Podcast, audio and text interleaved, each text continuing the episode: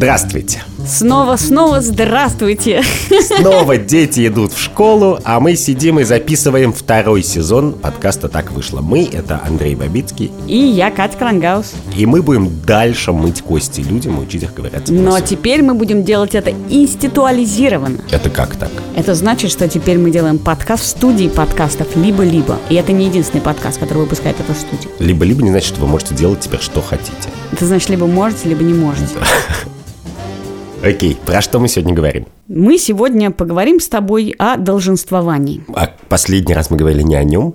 Мы все время говорим с тобой о долженствовании, но сегодня мы поговорим о том, есть ли какое-то долженствование, которое идет в нагрузку с твоей профессии. Вот ты стал журналистом. Прилагается ли к этому у тебя еще в нагрузку какие-то этические специальный комплект? Не эстетический, а этический. Не да. низкий грудной да. голос и картавость симпатичная, а что-то еще больше. Да. Есть ли кастомизированный под профессией какой-то этический набор, который ты должен соблюдать, раз уж ты стал заниматься этой работой? Ну ладно, я опишу нашу первую тему не так сложно, как ты скажу. Яйцеклетка. Вот о чем мы сегодня поговорим. Ну, для начала. Сейчас с мизогинией ты сказал или без мизогинии? Без. Хорошо. Тогда поясни. Поясняй. История такая. Фонд «Эволюция», хороший просветительский фонд, который занимается просвещением людей, проводит краудфандинговую кампанию, собирает деньги при помощи, как это часто бывает, лотов, которые поставляют знаменитые сотрудники и единомышленники фонда. И один из лотов, который предоставил популяризатор науки, научный журналист Ася Казанцева, это ее яйцеклетка. Ну, точнее, несколько яйцеклеток.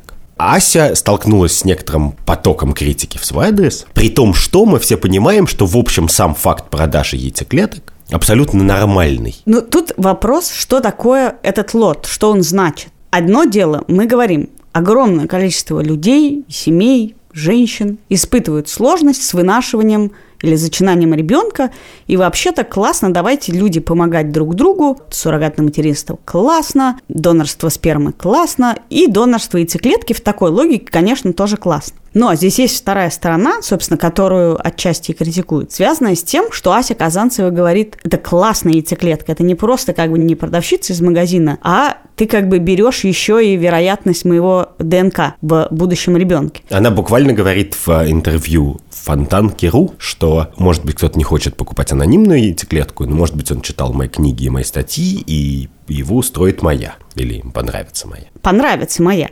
И это напоминает отчасти историю, которая происходила с тысяча девятьсот семьдесят девятого года, когда миллионер Роберт Грэм устроил элитный банк спермы. Он туда принимал сперму только от людей с высоким ай кью и даже очень гордился тем, что у него там три нобелевских лауреата ему сдали сперму. Проблемка возникла тогда, когда выяснилось, что они берут только у белых и гетеросексуальных мужчин и только белым и гетеросексуальным людям ее отдают. Ну, и банк, вы знаете, пришлось закрыть, когда как-то изменились общественные настроения. Но Ася довольно последовательно вообще-то работает в направлении того, что я как бы детей иметь не хочу, это вообще как бы, ну, размножаться, это неочевидная затея. Но если уж вы хотите, то лучше как бы делать это осмысленно и высокоинтеллектуально. И в том числе, если у вас мозгов мало, то воспользуйтесь хорошей яйцеклеткой. Подожди, вот в ее защиту я должен сказать, что нет, что то, как она это формулирует, что не анонимная яйцеклетка, а яйцеклетка кого-то, кто для вас не анонимен, она просто симпатична. Она очень, мне кажется, человеческая. Я такой клевый, но пусть все от меня делают детишек. Совершенно ты не должен быть евгеником от этого. Я просто клевый, пусть бегает, что жалко вам? Я симпатичный, я всем нравлюсь. У меня это генетический груз совершенно не гнетет. Пожалуйста, все хотите мою ДНК? Да пожалуйста, мне все равно, детишек любых люблю. То есть, в принципе, на ту же самую картину, как мне кажется, можно посмотреть совсем по-другому. Ну, то есть, совершенно просто веселый Вася, значит, может проделать все то же самое с точно такой же мотивацией. Но интересна эту часть для меня, и мне кажется, что с этим связана критика, что поскольку и Ася, и фонд «Эволюция» просветители, их работа и смысл краудфандинговой кампании стоит в том, чтобы объяснять людям, как сложно устроен мир, как устроена генетика и биология репродуктивная человека в частности, какие этические последствия это имеет, самые неожиданные. Неожиданные разные. Что с этой работой они как бы справились плохо. Что если ты придумываешь такой лот клевый, ну, он мог бы быть клевым, если бы ты его написал, как современный художник, такую экспликацию. Люди обычно делают вот так и об этом не думают, а мы об этом всем подумали. И поэтому вот эта яйцеклетка, это не просто яйцеклетка, а еще и как бы перформативный акт. Хорошо, давай представим себе эту ситуацию, что они так делают. Мы живем в эпоху не самой большой информационной защищенности. Я покупаю этот лот через интернет, я оставляю свою карточку. Рано или поздно это утечет. Каким-то образом эти данные легко утекают почему-то, кто перевел деньги в фонд Навального, Навального или кто купил донорскую яйцеклетку Аси Казанцевой. И спустя пятнадцать лет мой ребенок говорит: мам, а это что? Это мои гены. Или даже хрен с ним, не утечет, просто плюнет в пробирочку и увидит, что эту яйцеклетку отдала Ася Казанцева. Если мы сейчас можем предъявлять претензии по анализу спермы, что оп, теннисист Агаси мой отец, дайте денег, как будет устроен то, что человек придет: я живу как бы в семье парикмахера и парикмахерши, денег у них нету, вот они последние деньги отдали пятнадцать лет назад за эту яйцеклетку, можно ли мне, пожалуйста, деньги, авторские права и так далее, и так далее. Ну, это хороший вопрос, который как бы к просветителям. Мы-то с тобой какие просветители? Мы с тобой ничего не знаем. Да, и вот это интересно, что, условно говоря, возвращаясь к заявленной теме нашего выпуска, что если ты просветитель, тебя просто другого ждут, что ты не можешь сделать то же самое, что все остальные. Хотя, казалось бы, если просто это сформулировать так, некоторые профессии не могут просто продать яйцеклетку, то это будет обидно. Ну, согласись. Ну, в смысле, если ты продаешь яйцеклетку, и ты просветитель, то в нагрузку к этому идет огромный поезд этических вопросов. Например, предположим, мы все говорим: вообще-то это классная идея, давайте все будем сдавать кровь, сперму, яйцеклетки, все, что у тебя может быть лишнего, что тебе не нужно. И ногти, волосы, для, для ногти, ритуалов, да. Все. У нас возникает большой банк данных. Что мы умеем делать с Big Data? Мы умеем делать из нее Tinder. Да. Итак, ты заходишь в приложение, выбираешь, мальчик ты или девочка, ищешь ты яйцеклетку или сперму, и дальше ты можешь точно так же свайпать. Это ок. Ты можешь так выбирать половину вероятности генетической для твоего ребенка. Подожди секунду. В смысле, ты заходишь в Тиндер, и там, кроме фотографии, еще и ДНК. Ну, как бы там, во-первых, мы уже можем расшифровать все там склонности, вероятности, возраст, интеллект, ай кью, пожалуйста. Мы же как бы учитываем здесь ай кью Аси Казанцевой. Почитать интервью с тобой можно. Мы же не скрываем. Раньше это было принято почему-то анонимно сдавать сперму. Да. В этом была некоторая логика. И даже существовали и существует некоторое количество законов, которые защищают информацию. Даже. Этот кейс выходит из анонимного поля и говорит: ни хера не надо делать это анонимно, давайте делать это открыто. Я, Ася Казанцева, читайте мое интервью, берите мою яйцеклетку за девяносто тысяч рублей. Да, и таким образом сообщает гораздо больше информации, чем даже есть в любом банке спермы, где есть типа пол, возраст, я не То знаю. То есть таким это образом сад... этот ребенок будущий не защищен от этого? Нет, конечно, не защищен. Да, он будет уже в другом мире. И в этом смысле это моральный и нравственный стейтмент такой, что типа, да, я хочу, чтобы мир был устроен так, и этот стейтмент не разъяснен. Это... Я хочу, чтобы ты, например, в школе столкнулся с тем, что все одноклассники говорят: это твоя мама, не твоя мама, ты из Казанцевой яйцеклетки. И это как бы уже вопрос твоего сопротивления и хорошего воспитания, которое не позволит тебе реагировать на троллинг в школе. Но справедливости ради, честно говоря, простите меня за цинизм, но что гарантирует для меня гены Аси Казанцевой, это устойчивость к таким нападкам. Подумайся.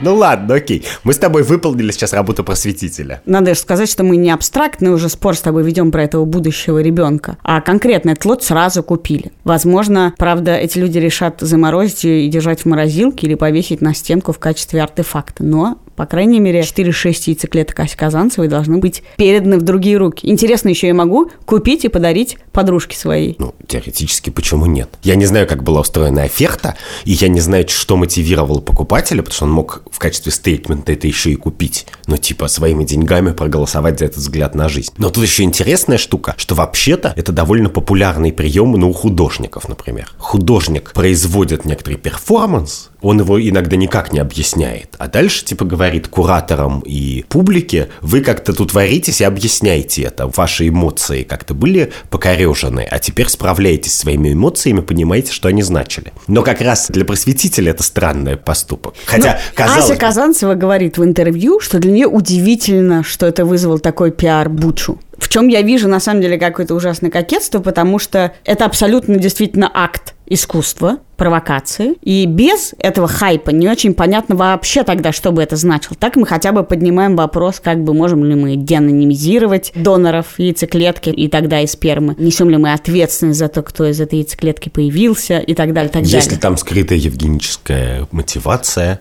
про улучшение человеческой расы. И стоит ли нам вообще улучшать, и с точки зрения Аси Казанцевой, например, и какими способами корректно ее улучшать, а какими уже не очень. Да, и состоит ли человек из ДНК? Ну, в даже если отбросить все как бы обстоятельства развития, как бы состоит ли он из биологии. Еще в качестве аргумента Ася приводит, что она десакрализирует какие-то понятия, типа яйцеклетка – это какая-то святая вещь. Ну, которая... это, кстати, правда. Да, но ты же дальше можешь перечислением пробовать. Раньше мы за пятьдесят тысяч благотворительного взноса покупали завтрак с Асей Казанцевой. Теперь мы покупаем яйцеклетку Аси Казанцевой. Потом мы, может быть, ночь с Асей Казанцевой. Тоже, ну, как бы секс – это что, сакральная вещь? Нет. Нет. Глаза Аси Казанцевой после смерти. Ну, блин, да нет, мы все просветители, все в тлен уйдет. Могу я продать свои глаза? Могу.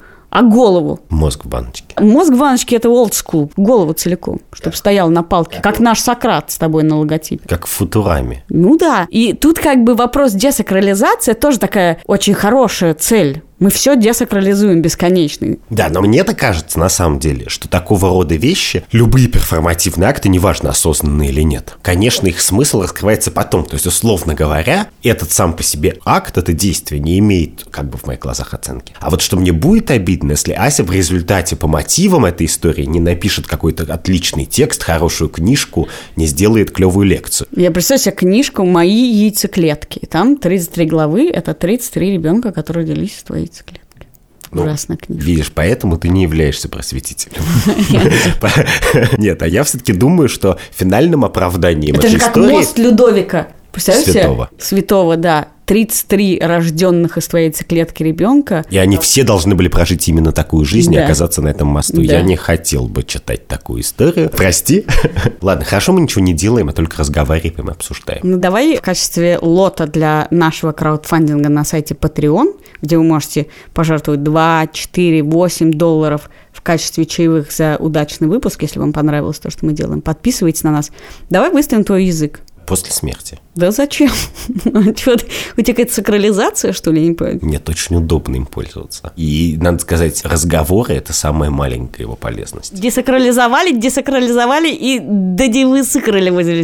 Вот, вот, вот для этого и нужен язык, Катюш. На самом деле, во всей этой истории меня смущает не донорство яйцеклетки. Я бы, ну, мне не жалко отдать подружкам яйцеклетки, кому-то яйцеклетки. Мне просто как бы геморройно это сдавать, но Ася вот и так, и так пойдет их замораживать, потому что она пока не не решила, хочет она иметь детей или нет. Меня смущает тут, на самом деле, цена. Цена большая или это маленькая? Очень высокая цена. Что это такой отсев, это как бы Евгеника другого уровня. Если мы хотим помогать людям, и фонду эволюции, и человеку, у которого нет яйцеклетки, нет возможности родить. Хотя это тоже, кстати, нигде не указано. Ася отдаст это любому человеку. То есть у меня есть своя яйцеклетка. Ну, я такая, ну, блин, Ася умнее. У нее три книжки, а у меня только две. Пойду как бы лучше ее яйцеклетку возьму, чё мне. Что вообще-то противоречит, например, всей медицинской этике. Считается, что ты пользуешься суррогатной матерью, эко и прочим, если ты не можешь с этим справиться. Но у Аси этого указания тоже. Но второе – это ценовой диапазон. То есть это для богатых людей. Как iPhone стоит. Это второй уровень для меня евгенистического компонента. Как бы второй пласт. То есть ты не только покупаешь... и делаешь свое потомство умнее искусственным путем. Но еще только если ты богат. Потому что девяносто тысяч – это все-таки, ну, помимо процедуры самой подсаживания, которая дико дорогая, это еще и большие деньги, которые ты платишь за свой шанс. Ну, в принципе, надо бы, конечно, продавать яйцеклетки в рассрочку на девять месяцев. И в рассрочку, и обычно, знаешь, в таких случаях, и три яйцеклетки бесплатно для талантливых. Может, ты, как бы, у тебя нет яйцеклетки, но ты талантлив, написал хорошее эссе. Выиграл Олимпиаду. Да, математическую. Мы с тобой ужасные циники, и удивительно, как много нам пока что еще прощают. Удивительно, как много яйцеклеток и сперматозоидов мы использовали в жизни.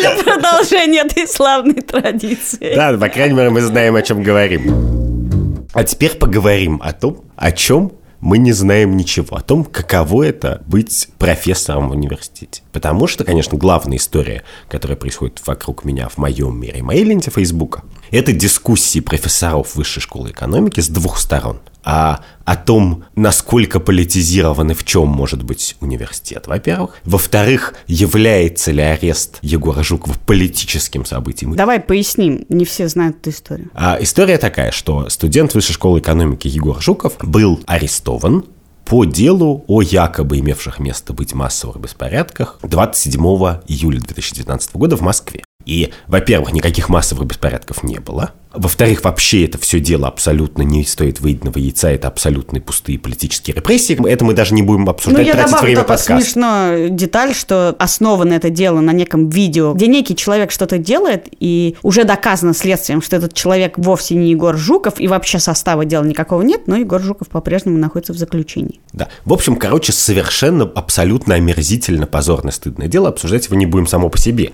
а будем обсуждать, что вот есть Высшая школа экономики, которая довольно солидарно, ну, например, пишет поручительство за Егора Жукова и говорит, ну, помогает ему как бы бытовым образом, как может. Пишет поручительство, очень многие люди там как-то высказываются о судьбе и так далее. При этом многие студенты Высшей школы экономики ходят непрерывно в пикеты, защищают Егора Жукова. Их задерживают иногда. Их задерживают, один из них уже провел какое-то количество времени в приемнике сам по себе и судится за это. В общем, на всех уровнях жутко позорно все происходящее. И в этой ситуации большая часть профессоров Высшей школы экономики не считает, что это, ну, вообще-то важная экзистенциальная угроза, и что университет должен корпоративным образом защищать студента, которого по явно политическому делу сажают в тюрьму, не потому, что сам университет политический или нет, а потому, что уголовного состава нет, идеологически понятно, что Егор Жуков просто студент, который защищал свои идеалы, но при этом, например, следствие требует, затребовало уже, забрало из Высшей школы экономики его курсовые работы.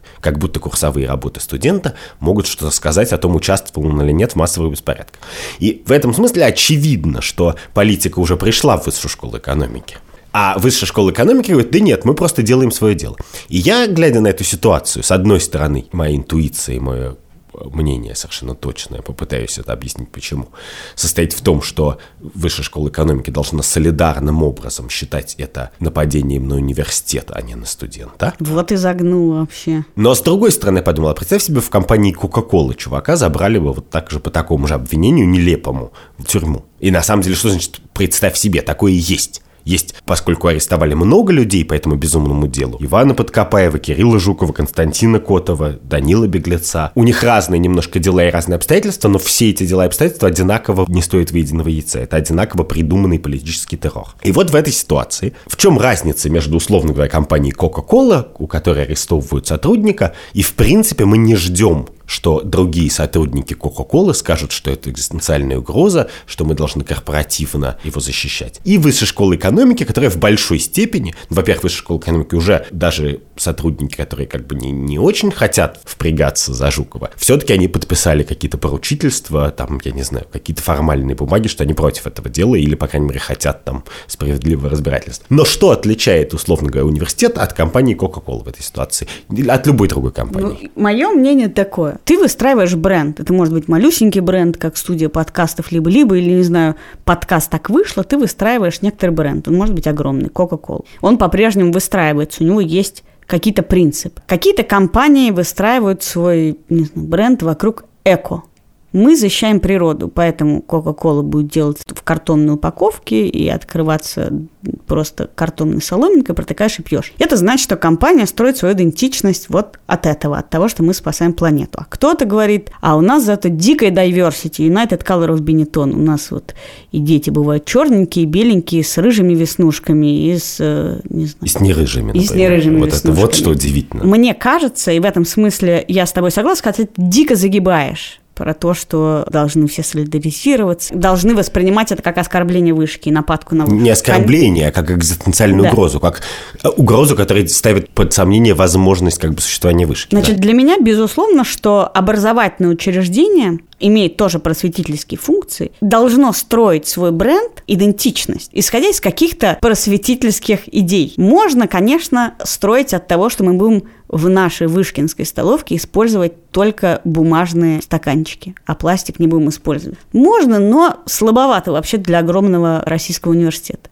Ну, хорошо бы сказать, что наши преподаватели зарабатывают много денег, публикуются в международных журналах. Это вышка делает. Но этого тоже недостаточно, потому что это просвещение существует в тех областях, которые оно в России актуально. На самом деле эко проблемы в России актуальны не дико. Пока что, хотя скоро. Которые требуют просвещения. Да. Но, безусловно, права человека – это одна из самых дремучих областей и часто попираемых в России. И если ты претендуешь на то, что ты огромная просветительская институция, то делать вид, что а вот права человека из соблюдения законов. И так это специальная отдельная область, которая требует каких-то специальных других институций, а мы, огромный университет, вообще в это не лезем. Ну что вы, это какие-то мы этим не занимаемся.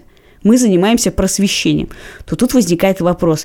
Чуваки, вы как бы вообще в курсе, что такое просвещение и в какой стране вы живете? Потому что вы не можете сказать, мы занимаемся просвещением, а алфавит – это вообще не наша проблема. Этим пусть занимаются в школе, а мы не для этого. В институте русского языка. Да. Я в некотором смысле с тобой согласен, но мне кажется, я даже сказал бы больше. Потому что что такое университет? Они же, в принципе, не говорят, что мы занимаемся просвещением. Они говорят, что мы занимаемся образованием, что мы даем некоторые интеллектуальные навыки и инструментарий для того, чтобы там делать свою карьеру, строить и чем-то заниматься. Ну, например, для того, чтобы понять, что дело Егора Жукова не стоит выеденного яйца, и это нападение на абсолютно бесправного, достойного жителя нашей страны, требуется довольно, надо сказать, небольшой интеллектуальный навык. Да, но университеты, ведь университетская традиция на тысячелетние огромная, они еще предполагают, что там учат каким-то сущностно важным частям общественного строительства, социологии, политической теории, юриспруденции и так далее. И предполагается, по крайней мере, после двадцатого века, что если хорошо учить людей юриспруденции, политической теории и социологии, то эти люди в качестве, может быть, побочного эффекта обучения, но неизбежного совершенно, приобретают довольно сильные еще политические убеждения. И что поэтому, если университет даже внутри себя начинает цензурировать те или иные политические убеждения, он очень сильно теряет просто в качестве профессуры. Потому что оказывается, что к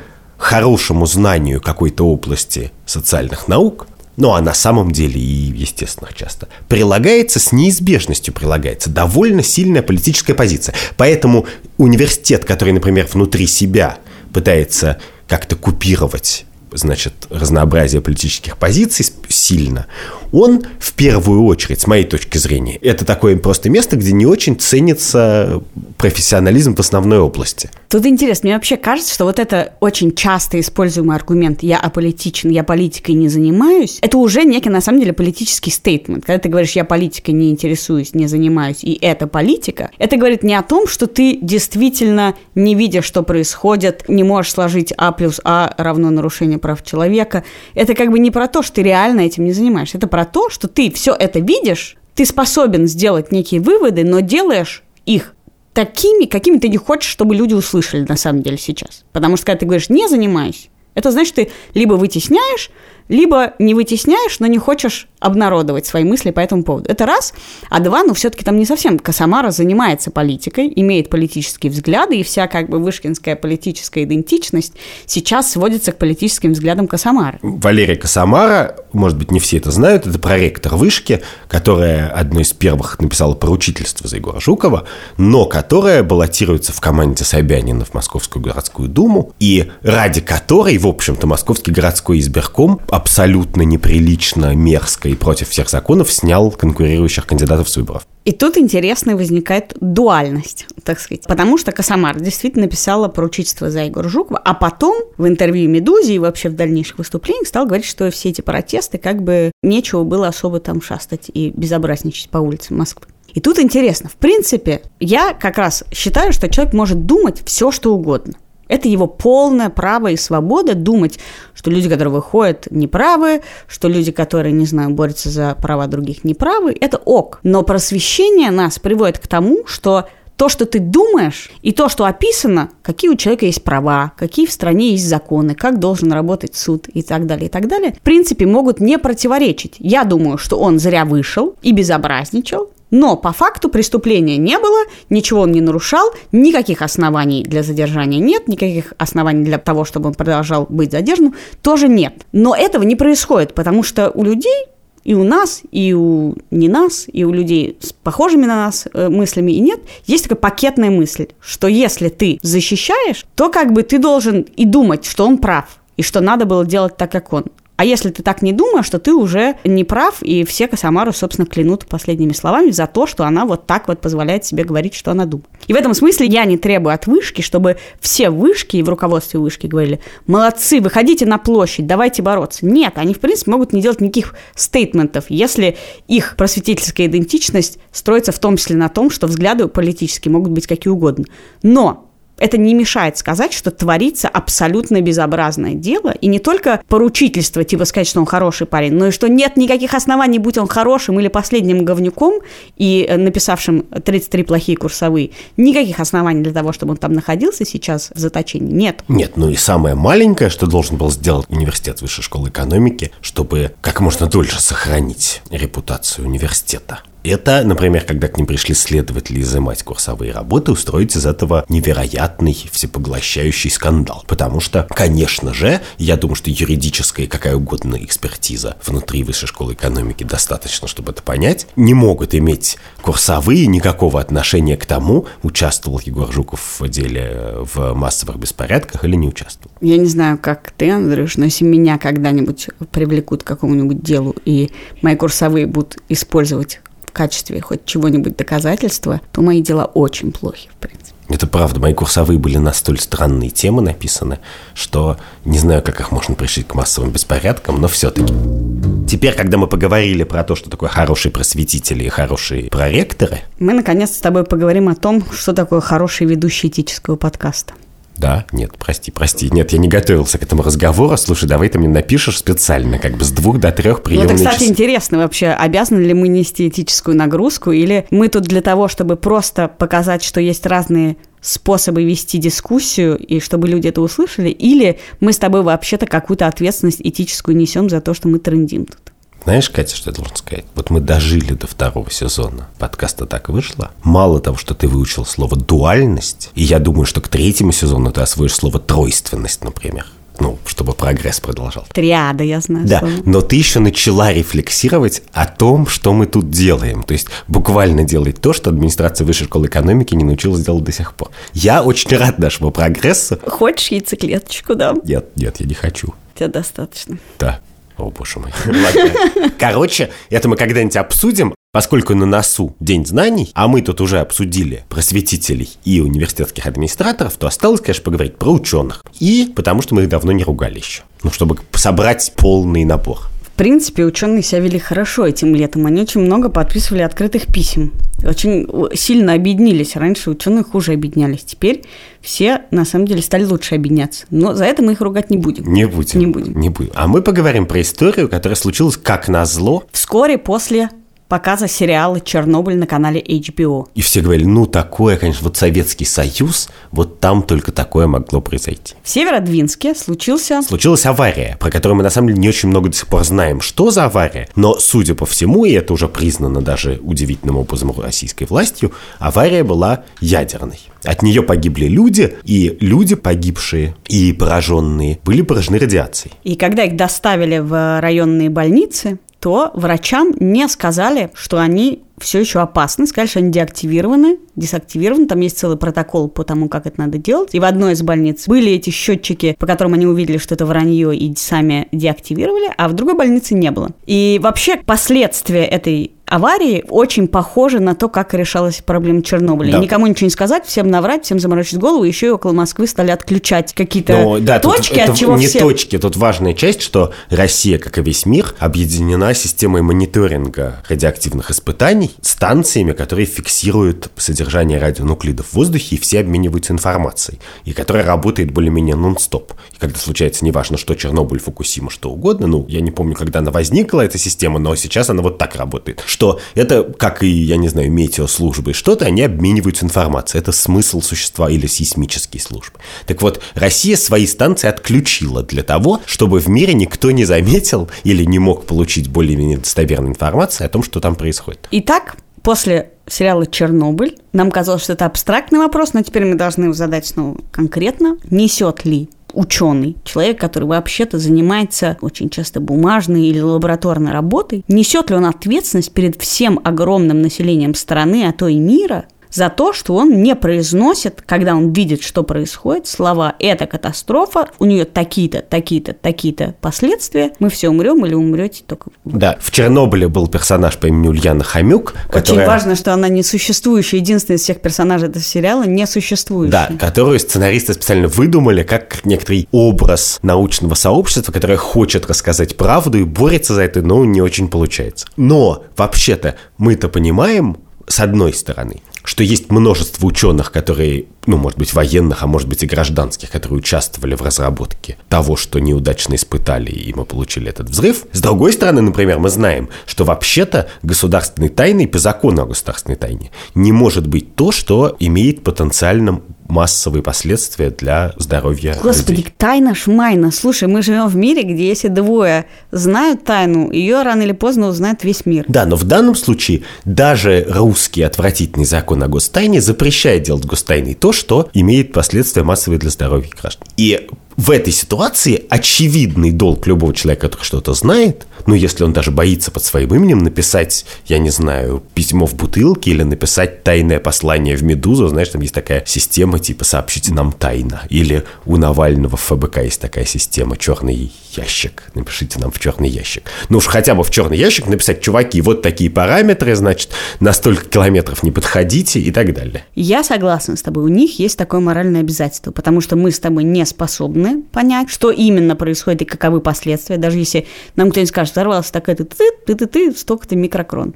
Чего это значит? К чему это приведет? Я не способна понять. Но в какой момент юный студент физфака должен у себя отметить, или мы у него отметить, необходимый набор смелости, нравственности и какого-то этического корпуса. И понять, стоит ли мне продолжать учиться на ядерного физика, или я все-таки как бы не такой человек, который в случае такой катастрофы или катастрофы, которой еще не было, и мы не можем ее себе представить, поступлю согласно этическим нормам, которые мы придумали для ядерных физиков. Я, конечно, думаю, что там есть некоторый от... самоотбор. То есть люди, которые в некотором смысле правдорубы, они из этой системы отсекаются на ранних этапах. То есть там обратный отбор, не есте... мы хотим естественный отбор, или наоборот, мы хотим неестественный отбор, чтобы ядерными физиками становились люди с очень высокоразвитой социальной ответственностью, а в принципе, скорее всего, в ядерной физике идут люди, которые вообще-то не очень любят коммуницировать с большим количеством людей. Ну да, кроме того, надо понимать, что если твоя работа на девяносто процентов состоит из того, что засекречено, и ты на это добровольно согласился, то когда случаются те пять или десять процентов, когда она не должна быть засекречена, тебе гораздо проще согласиться, что она все еще засекречена. Я, честно говоря, даже подумал, что может сделать такие значки, типа, если случится чер- новый Чернобыль, я вам расскажу, и заставить ядерных физиков их носить, как бы. Потому что в такой ситуации, может быть, им будет немножко сложнее об этом не рассказать. Ну, и понятно, что это касается совсем не всех, не ядерных физиков, не дай бог, а некоторого маленького числа из них, которые по каким-то причинам совершенно точно знают, что случилось в Северодвинске. Да, но еще раз, ты не можешь это заранее проверить. Ты не можешь проверить, насколько человек будет себя вести, согласно твоим этическим представлениям, спустя много-много лет в какой-то катастрофической стрессовой ситуации. В действительности вообще то, что мы тут обсуждаем: Ася плохой просветитель, Вышка, значит, неправильно себя ведет, эти неправильно себя ведут. Нам нужны только этически очень подкованные люди, которые будут заниматься всем. Но, прости, любая работа подразумевает, что хорошо бы ей занимались люди с хорошо развитым этическим чувством. Продавщица в магазине должна быть честной, и в случае, если, не знаю, старенькая бабуся разбила на кассе бутылку масла, то хорошо бы продавщица выступила на ее стороне и сказала: не надо за нее платить, я вам принесу другое масло. Это произошло еще, не знаю, до границы платежа. И тогда у тебя получается, что люди с неразвитым чувством этики вообще не должны заниматься никакой работой, и тогда это не жизнеспособно. Но подожди, я считаю, что мы должны делать подкаст и говорить им: чуваки, вы знаете, вот есть такой взгляд на вещи, он другой. Потому что проблема еще часто в том, что, конечно, когда ты находишься в какой-то среде, то в этой среде самовоспроизводящиеся правила ни с чем не связаны. Но, Но... какой у тебя есть ресурс? Условно говоря, ты можешь сказать: Вышка, я к вам работать не пойду, лекции читать не буду, детей вам не отправлю, ваш рейтинг упадет, и вот результат вашей непродуманной позиции. Но какой у тебя есть инструмент борьбы за чистоту этики в случае ядерных физиков? У меня ты нету. Ты скажешь: я Поэтому не пойду меня... на ваш реактор. Нет, меня это как раз очень тревожит, что в России ядерными чемоданчиками управляют люди с таким уровнем рефлексии и как бы заботы о ближнем. Я ничего пока не могу сделать. Это причина, почему мне хотелось бы еще и политических перемен. Я просто обращаю внимание на то, что ядерные физики – это такая редкая специальность, внутри которой была большая подробная дискуссия вообще-то об ответственности людей. И эти дискуссии было несколько там после Хиросимы, после, я не знаю, Маяка, после Чернобыля и так далее. И и удивительным образом как бы ничего не меняется, но не может не поменяться. И в этом смысле то, что у Чернобыля девять и пять рейтинг на IMDb, это хороший знак. Ну, меняется то, что у огромного количества семей в домах уже есть счетчик Гейгера. А у огромного количества ядерных физиков в домах есть дети, жены и мужья, которые посмотрели Чернобыль. И, может быть, теперь, как наливая борщ, они говорят: «Вась, может, ты что-нибудь кому-нибудь расскажешь?»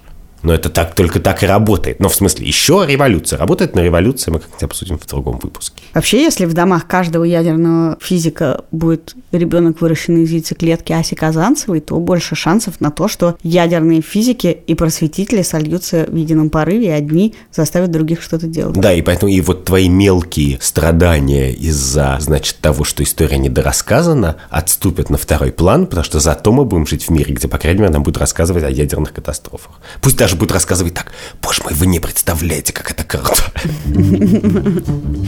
Это был первый выпуск второго сезона подкаста «Так вышло». Я Катя Кронгауз. А я Андрей Бабицкий. Этот подкаст мы делаем в студии подкастов «Либо-либо». И тут у нас куча людей работает, и на самом деле нам жутко приятно сказать это вслух. Прямо с нами сейчас в студии сидит наш главный редактор Андрей Борзенко. Помаши, пожалуйста, нашим слушателям ручкой. Шариковой. Да, в соседней комнате сидит наш продюсер Айлика Кремер. А смонтировал все это для вас Ильдар Фаттахов. Он сидит очень далеко, но монтирует очень круто. Если вы хотите предложить нам тему или задать нам сложные этические вопросы, вам было бы интересно, что мы про него думаем, пишите нам, пожалуйста, на страницу ВКонтакте, сообщениями в Фейсбуке. Подписывайтесь на нас в Apple подкастах, слушайте нас в Казбоксе, Spotify, Яндекс.Музыке. Повсюду. Повсюду. Пожалуйста, приходите к нам на Patreon, поддерживайте наш подкаст. На Патреоне мы чуть-чуть раньше выкладываем серии, но точно еще придумаем каких-нибудь веселых развлечений только для Патреона. Слушайте нас платно, бесплатно, как хотите. Мы рады всем. С этого момента каждую неделю в ваших телефончиках и ушах. С вами были Андрей Бабицкий, Катя Кронгауз. Пока.